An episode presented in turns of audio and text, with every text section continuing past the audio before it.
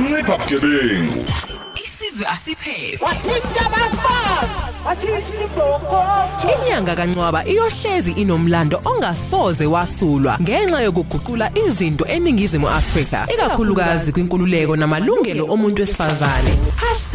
#imbokodo inamandla. Thula Duma kude Magubane ozalwe eMsinga eMnewden uhlalile izindawo eziningi nasoLundi osebenzile as a nurse waphinde waba usomabhizinisi. Bengiboshelwe ifraud. Ngangifraude Nelson Mandela Bay Municipality 19.7 million ne Department of Education 10 million. Kusho ukuthi ukusho nje ukuthi kwakuyile mali kahle kahle mina njengosomabhizinisi eh kunosiso wacela ukusebenzisa ikhampani yami.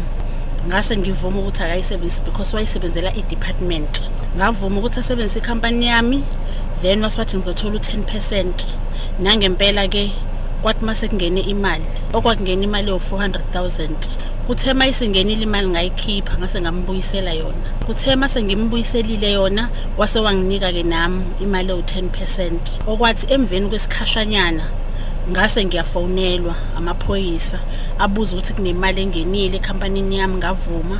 Base bathi ke leyo mali ibifraudiwe kwi-department of education kulahleke imali ewu-10.7 million.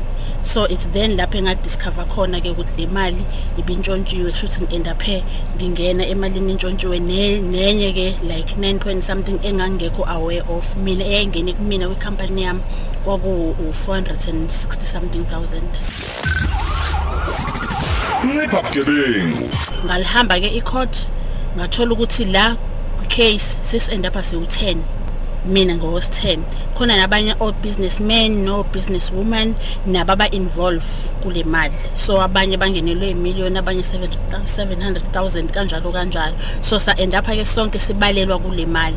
Okuhambe kwahamba ngafika esikhathini sokuthi iqedwe-ke into yethu yokusentenswa ngasentenswa kwathiwa ngoba ngiyi-first offender abezungifaka ngaphakathi kodwa into engizoyenza fanele ngibuyise back le mali 400,000 because iyona yayingene kwi-account yami okwakune-exhibit yokuthi ingenile. Angibanga nawo amandla okuyibuyisela because le mali ngangidlanga ngingedwa ngangikade ngimnikile lo sisi. Ngamfuna lo sisi akasatholakali nowhere to be found. Ngiyamfuna all over akatholakali kodwa eventually ngagcina ngimtholile. Noma ngimthola ngamtshela ukuthi imali iyafuneka. So imali kanti ubani oyifakile?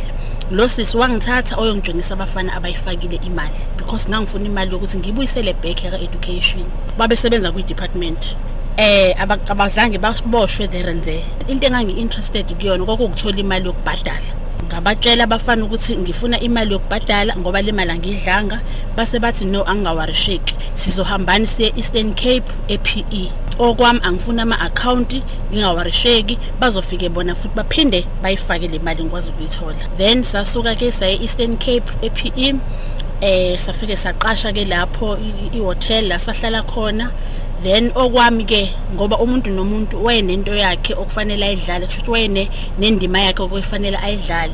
Eyami kwakuthi ngifuna ubusiness woman and men abazo- abafu- aba- abazofaka imali then bese ngithola ishe yami. Babe nawo futhi abanye nawo ama-account ababezofaka kuwona. So omunye kwakuzoba i-IT specialist. Mangizwa ke bexoxa sikhona babezoheka umasipala although ngangenalo ulwazi olungakanani ngokuheka kodwa babezoheka then abanye batransfer so umuntu nomuntu wayenomsebenzi wakhe. Omunye kwakuzoba umsebenzi wakhona ngaphakathi eNelson Mandela Bay okwakufanele afake into okuthiwa i-spyware ezodonsa kubuye wonke ama-password ane- ase ase akulowo masipala. So mina ngangicapitalize nje ukugada lokho kwakuzokwenziwa yimina because mina ngangi- ngangi- kade ngizobanika ama-account okuzofakwa kona imali. Ngangizowathola kwabanye abantu engizobacela ukuthi umuntu uma ngabe ezofakelwa imali ukuze ngikwazi ukuthola le mali. Ngabathola abantu nabo babathola abanye babezofaka kubona. Then nangempela-ke benza whatever babekwenza-ke engangingakwazi ngoba bebe- ba- bathola lowo muntu owayengaphakathi wakwazi emen- eNelson Mandela Bay wafaka lo spyware USB ene-spyware then emveni kwaloko yabuya ke lo USB wayibuyisa then base bayifaka ke ku laptop yabo beza bazongibonisa sekubhaliwe ke Nelson Mandela Bay kwathiwa ke sekuzotransferwa ku imali #imbokodo inamandla. Sengiboshelwa manje amacala amabili. Bathi angibuyisele le mali mangibuyisele le mali icala lizophela. Kusho ecourt. Kwakuthiwa nje mayike yabuyela back imali yakho igovernment ifuna imali yabo then icala ke lase liyaphela. Ngoba ukuthi mina fanele ngibuyisele back imali. Ncipha bugebengu. 40 years.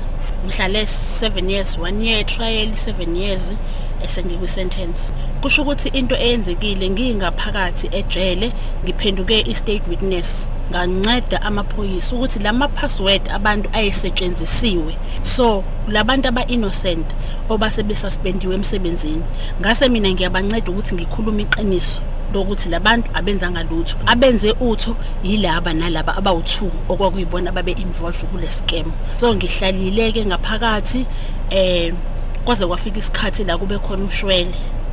Ngase ngiyathola ke nami ngenxa ye record yayikhona yayi clean ngase ngiyaqualifya ke ngikwazile ukuthi ngimi nakubi la FM ke kwakuwukuthi nje fanele ngikhuluma iqiniso kodwa nje ngathi ngizoma ngilikhuluma iqiniso ukuze kusizakale labantu okwakuyibona bengenzanga lutho base baya suspend emsebenzini ngenxa ye fraud yayenzekile ngiveze ubufakazi obusha sengingaphakathi ejele because ngaplida guilty ngalivuma icala nomunye umfowethu so2 salivuma ngoba sase u8 sonke. Aba u6 beliphika so2 saphuma singena kodwa salwela ukuthi iqiniso ligcine lifezekile lenzekile.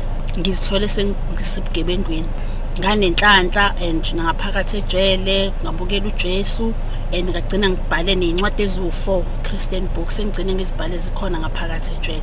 Ezimbili satholile ama publishers ezimbili asikawatholi because eyokugcina yakhona engibhalile ithi who is the leader?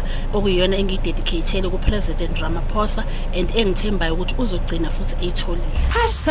#imbokodo inamandla. into yokuqala nje ngathi mangiyenza ngaplida guilt angaze ngize ngibambezele inkantolo ngathi mangifika nje first day ucaptain owayephethe icala wayethi nakho sengiyaboshwa ngamane ngakhuluma iqiniso. Ngabatshela lonke iqiniso. Ngingakagwetshwa azange ngize ngikhulume lutho. Ngikhulume mina mangiqeda kuboshwa ngingakagwetshwa la ngikhulume khona iqiniso. Angikhulumanga ngoba sengigwetshiwe. Ukubanjwa kwami ngakuveza eli immediately ngiqeda ukubanjwa. First day ngihamba no captain owangibopha. Ngahamba. Second day saba nemeeting naye ofisini lakhe. Ngafike ngakhuluma lonke iqiniso. First day ngiqeda ukubanjwa. Phela akanginikanga ioption yokuthi ibe state witness. Ngize nganika ioption yaloko sengigwetshiwe. Kodwa mina nje first day ngakhuluma lonke iqiniso.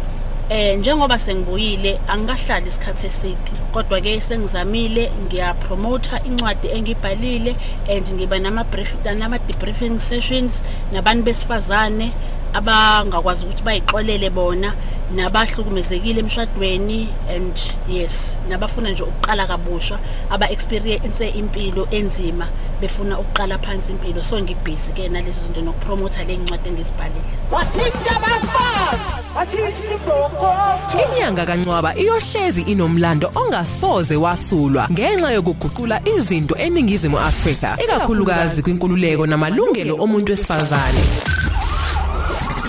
Ncipha bugebengu ngoshwe vele ngikwi separation kodwa ke emveni kwaloko sengisejele washo yena ukuthi uzongidivorce kodwa ngithe mangiphuma ngithola ukuthi akadivorce kodwa ke umuntu ongazange afike noma sengiboshiwe kwangicacela ukuthi vele umendo somphelele since ke ngumuntu osanda ukuphuma ejele lesikhathi ngiboshwa amaphoyisa athatha ngisho ID yami nepassport nelicense. So njengoba ngifikile ikhathi ngisaqala phansi impilo ngisa shaya ama-ID ngisathatha ama-passport ngisathatha ama-license. So nje yonke into isahamba ngohlelo.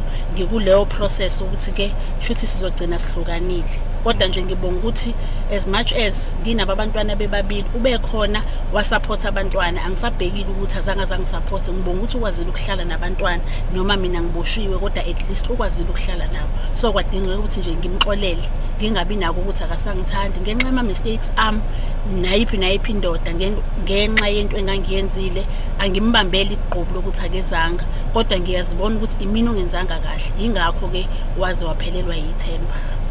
Eh into ebengayisho nje ukuthi emhlabeni impilo iyashintsha. Ukuthanda izinto akubuyiseli. Umuntu fanele enze into ngokweqiniso.